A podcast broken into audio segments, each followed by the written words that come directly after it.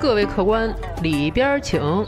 欢迎来到法律小茶馆，有请中央电视台法律讲堂节目资深主讲人周密律师和您说说身边事儿，解解心中忧。各位听友，你们好，我是周密律师。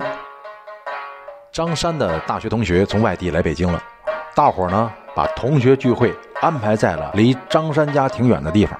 因为得喝酒，所以啊，张山没敢开车去，又担心聚会之后没有公交车，打车吧又挺贵的，所以呢，就骑上了自家的电动车，赶赴了三十公里之外的酒店。夜里十二点多了，大家都该回去了。同学还问张山呢：“你那电动车回得去吗？这么远？”张山美滋滋的回答：“放心，我的电动车时速六十多，续航一百多，没问题。”张山是一路顺风带下坡，唱着歌就向城里的方向下山回家了。进城之后，红绿灯开始多了起来。张山看着家就在马路对面，干脆不等红灯，在人行道上就骑了过去。说时迟，那时快，嘎的一声响，一辆小汽车轮胎冒着烟，急刹停在了张山的眼前。可张山是停不住了呀！哎哎哎哎哎呦！张山的电动车撞在了汽车门上，给门子顶出一个大坑。机动车驾驶人呢，让张山赔两千块钱。张山不干了：“你机动车人行道上不让人，还让我赔你钱？”报警！张山报警了。交警一来，让张山没想到的是，自己不光要赔钱，而且因为涉嫌危险驾驶罪还被刑拘了。张山冤枉的很呐！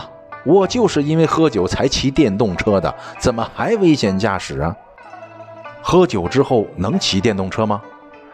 电动车也算机动车吗？这些问题很多人都不是很清楚。那么我说说，你听听。根据《道路交通安全法》规定啊，机动车是指以动力装置驱动或者牵引上路行驶的，供人员乘用或者用于运送物品。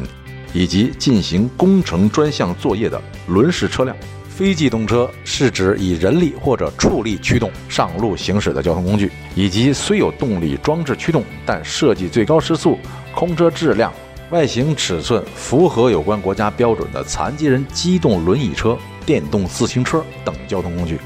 听起来，非机动车好像是包括了电动自行车，但是您记住了，判断。一个交通工具是否是机动车，要从最高时速、空车质量、外形尺寸等综合条件进行判断。